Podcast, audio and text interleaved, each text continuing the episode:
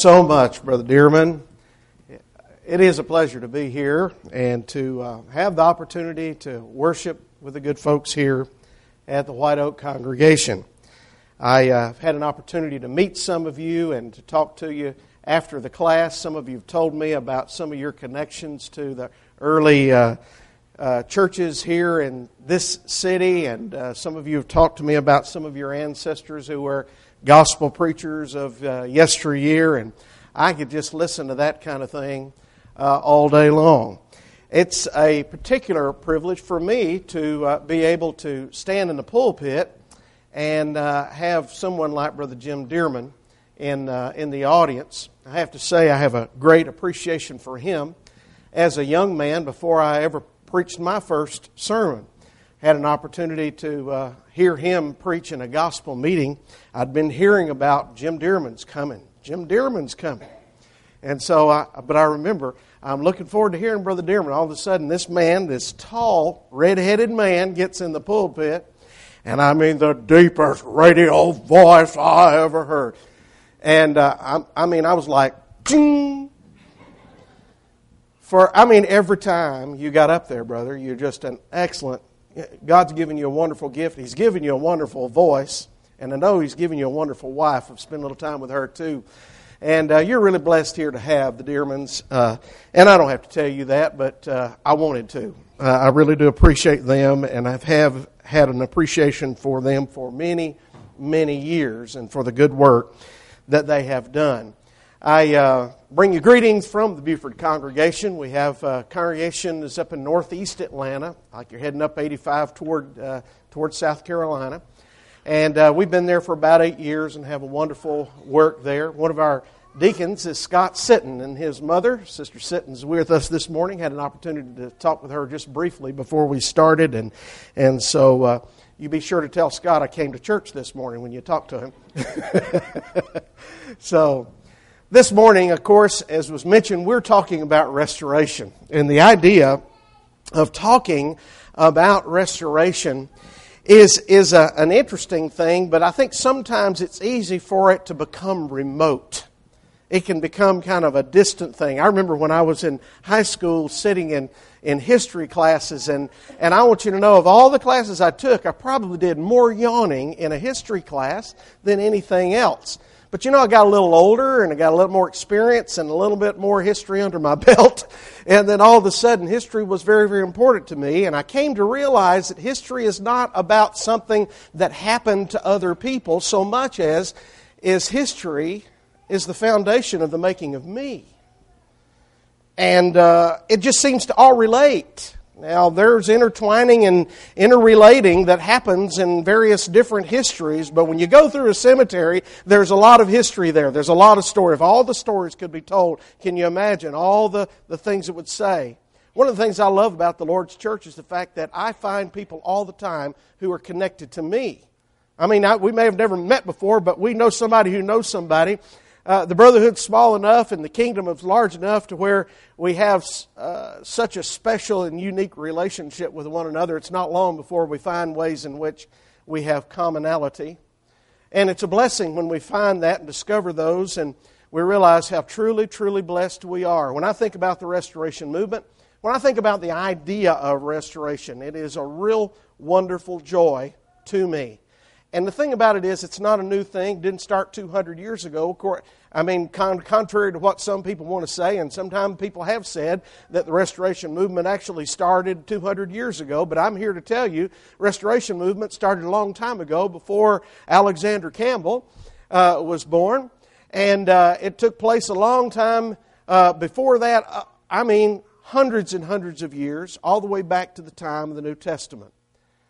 The idea of being able to take a person who is lost in the world, separated from the love of Christ and the relationship that he can have with his God because of his sin, and to have the opportunity through the death of Christ to be able to come back to have a relationship with God is truly an inspiring idea.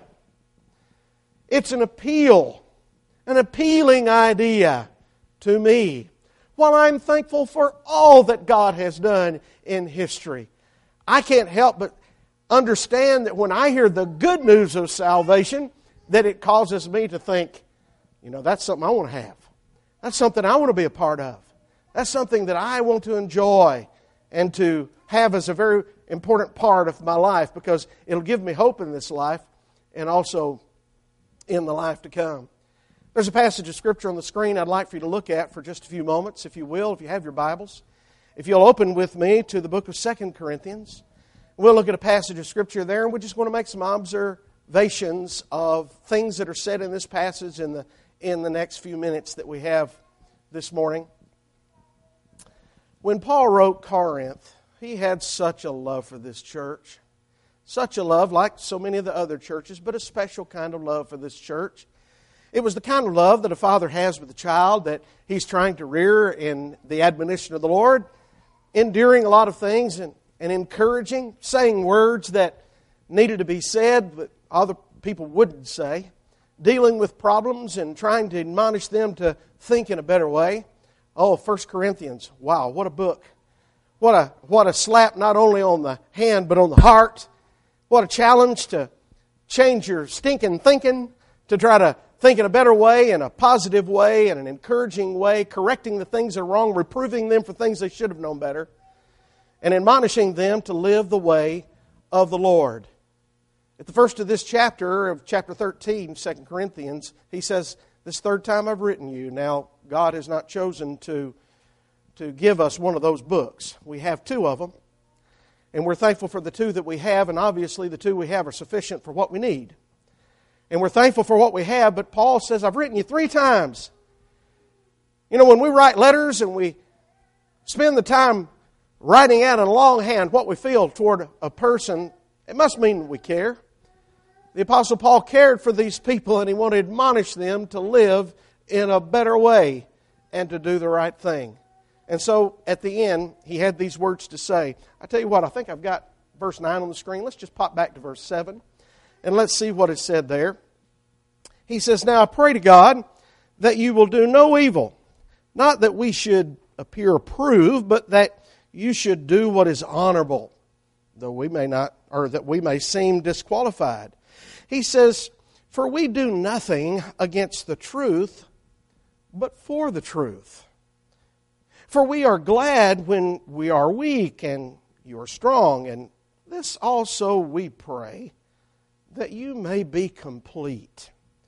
Therefore, I write these things, being absent, lest being present, I should use sharpness, according to the authority which the Lord has given me for edification and not for destruction. He says, finally, verse 11, Brethren, farewell become complete. Be of good comfort.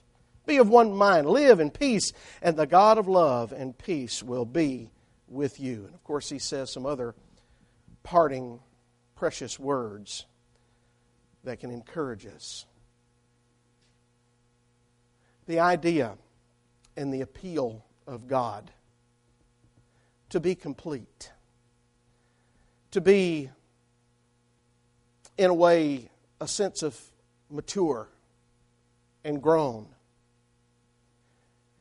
There in verse 7, or rather verse 9, he uses the word complete, does he not? He says, In this we pray that you may be complete. The idea of complete comes from the original language, and it means the idea of becoming mature. It's like for me, I guess the best way to describe this would be persimmons. How many of you like persimmons? How many of you like unripe persimmons? Nobody. Oh, we got one over here. I like ripe persimmons. I don't know why, but it just it just seems to fit on my palate so much better. You know, when the when it's not ripe and you put one in your mouth and you know that feeling, what it does, it just kind of turns your mouth inside out. There's something we appreciate about ripe persimmons. There's something that we appreciate about a fruit that is mature. It's better on the palate. It's better and more enjoyable to the, to the experience of life. Well, the Christian life is a lot that way. And there is a sense of maturity that is found in, in, in God. I know the old King James passage, uh, I think, uses the word perfect. The idea of perfection there. The New International Version actually uses the word restored. Restored. I've uh, used the English Standard Version for several years, and it says, uses the word restoration. In other words, the idea is that you will come back to a place where you're good and settled. What, what was going on with the church at Corinth? Well, certainly the church at Corinth was struggling with some really deep doctrinal issues. Uh, th- there was a, a, a, sense of a warring spirit that took place because some thought that they were better than others uh, in the congregation because they'd been baptized by various different preachers. And of course, Paul addresses that back in in chapter 1 through chapter 3. He talks about how some were taking one another to, to, to, uh, to the court authorities in chapter 6. Some in chapter 15 were even denying the resurrection of the dead. I mean, he had his work cut out for him when he wrote to this church to try to encourage them to get back on the straight and narrow. When it started, it wasn't that way. When, when, when he came there and he planted the gospel in the first place, he planted the message of the gospel. People responded to that, and he proceeded to do as the apostles in Acts 2.42 uh, did on the day of Pentecost. He guided them into the truth that they needed to know. And, of course, the church at Corinth were continuing steadfastly in the doctrine that was being taught by the Apostle Paul. It was only when he departed that they started going through some problems. And so they needed some restoration. They needed to come back to where they were. They needed to grow up. And so that was the encouragement that was being encouraged there in this passage. And so the importance of restoration is being a personal commitment. Why the idea of a restoration plea? We talk sometimes about the idea of restoring New Testament Christianity. Why is it so important for us to, to have the idea of restoring, to come back to the kind of place in which God wants us to be? Well, I have some ideas uh, about that. Well, of course, I, I think I'll swipe that first one. The nature of it and uh, the, uh, the content of Revelation is something that helps us to see the importance of restoration. What was it over there, over in the book of Galatians? Just what, one page? One page? Where he says, there in verse 8, but even if we or an angel from heaven preach any other gospel to you than that which we've preached to you, he says, let him be accursed. And as we said before, so now I say again, if anyone preaches any other gospel to you than you've been, than uh, that you've received, he said, let him be accursed. You know, when I read those verses, I see an old apostle who, in his thinking, is saying, you know, I'm not going to live forever. I, I want the churches to be strong in the Lord. I want them to stay the course in which we've given them from the first. But as I mentioned back in the period of our Bible class, anytime you get people together, you're always going to be challenged by opinions. And the opinions in, in the churches of Galatia were rife. They were strong. They were, they were powerful. And there was an effort to try to change the simplicity of the gospel before Paul even died. And so Paul wants to set the record straight. And he's saying, Look, I don't care who comes along and tells you to do something different than what I've told you. I don't care if it's an angel from heaven. If he comes and tells you something different from what I've already tell, told you, let that man be accursed. You know what that tells me? It tells me that the faith of the gospel means to be continuous. It has to be forever. It can't change. And if I come along and I try to make it something different than the simplicity in which it's been delivered in the New Testament, this passage says I need to be accursed. I want to ask you this morning how aware are you of the things of the gospel? How much do you know personally about why you do what you do? I mean, why is it that we meet on the first day of the week? Well, for many of you, it could very well be you've been doing this all your life. Maybe your mom and daddy did this. Maybe this was something even your grandparents did. Well, that's, that's a wonderful thing. But I think there's a, there's a challenge, a special challenge to us who have ancestry in the Lord. And I think it tends to be called complacency. It's easy to become complacent. It's easy to get to the point where we're just wondering, well, why'd we do what we're doing? Or why are we doing what we're doing? It just seems like we always do. I mean, it's like we always take the Lord's Supper. They have the bread first, they have the fruit of the vine second. Tendency to think sometimes, well, why don't we have the fruit of the vine first? Well, why, don't we, uh, why don't we uh, instead of praying, why don't we just play?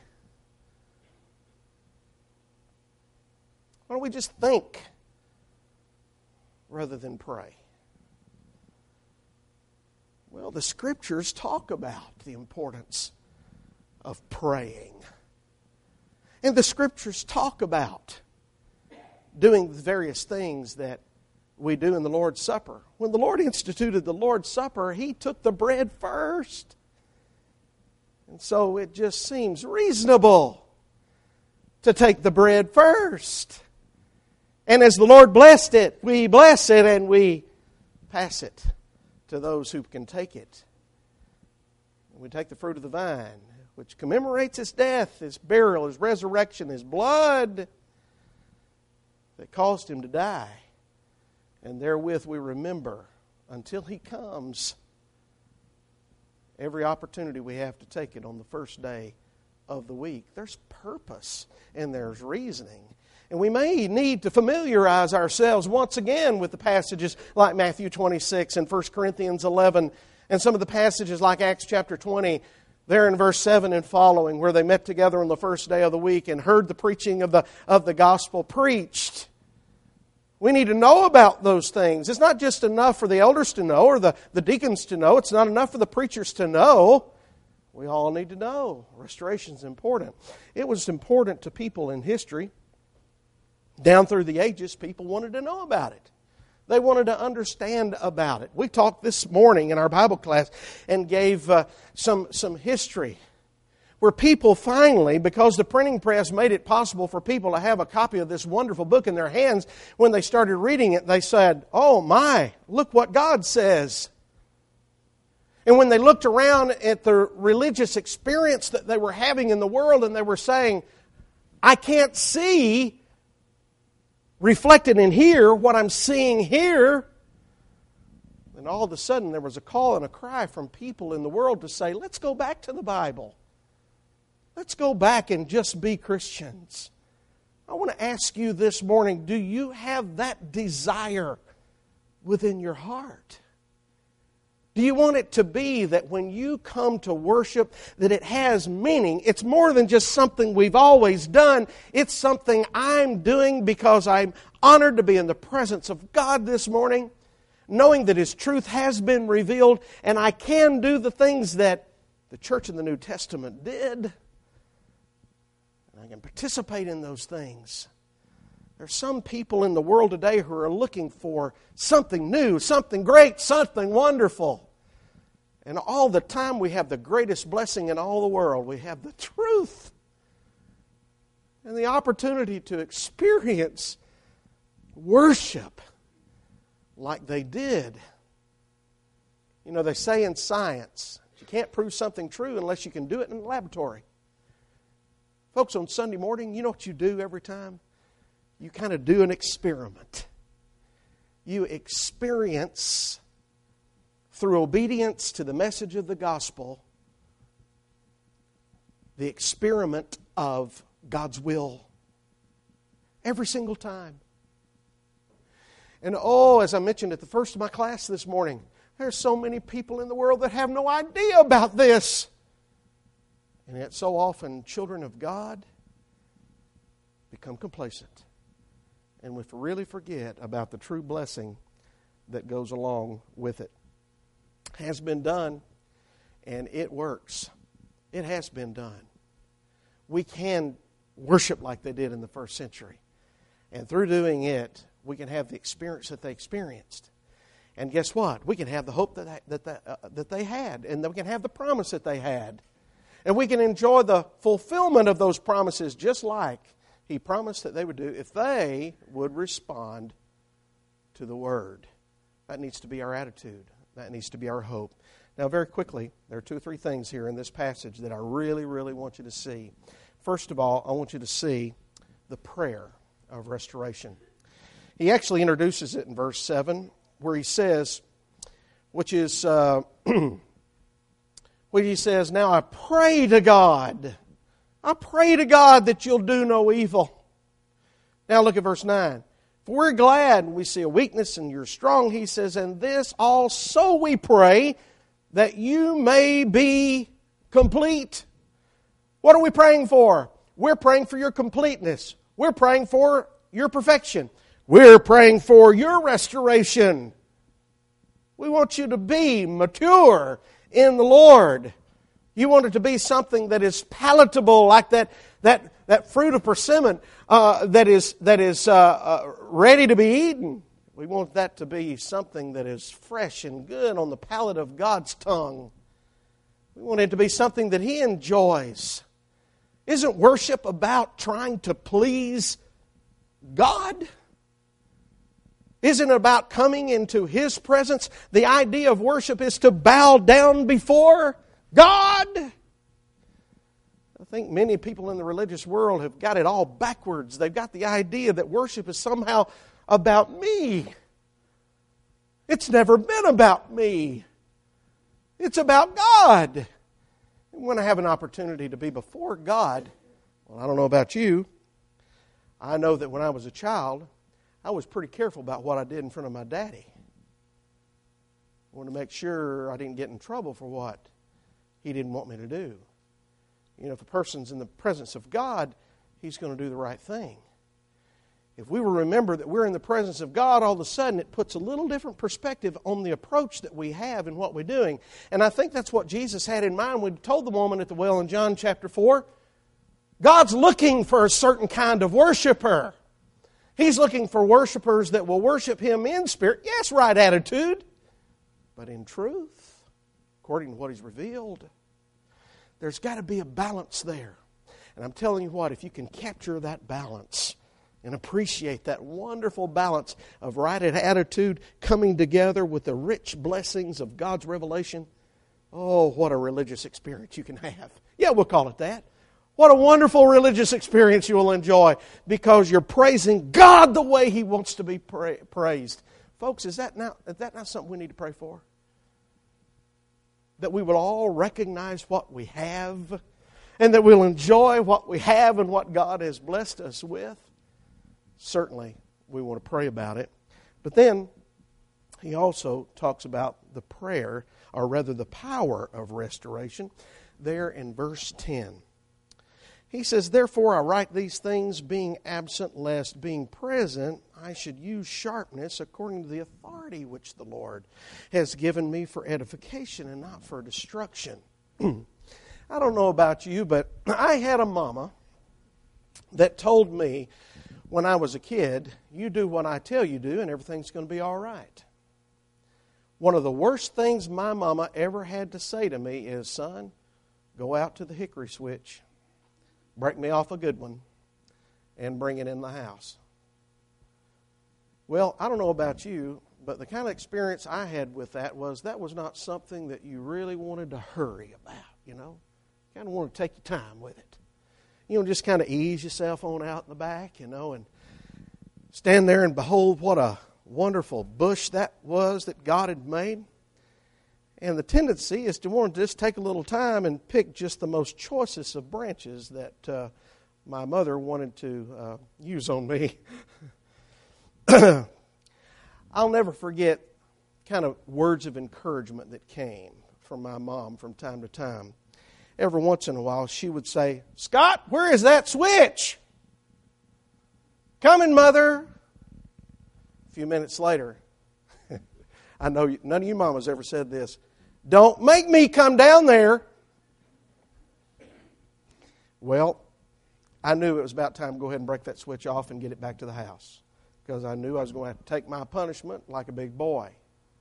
You know, the Apostle Paul kind of does that right here in verse 10 when he says to him, Lest being present I should use sharpness according to the authority of the Lord which given me for edification. You know what Paul is simply saying in this letter? Don't make me come down there. Don't make me come down there. Isn't that what he's saying?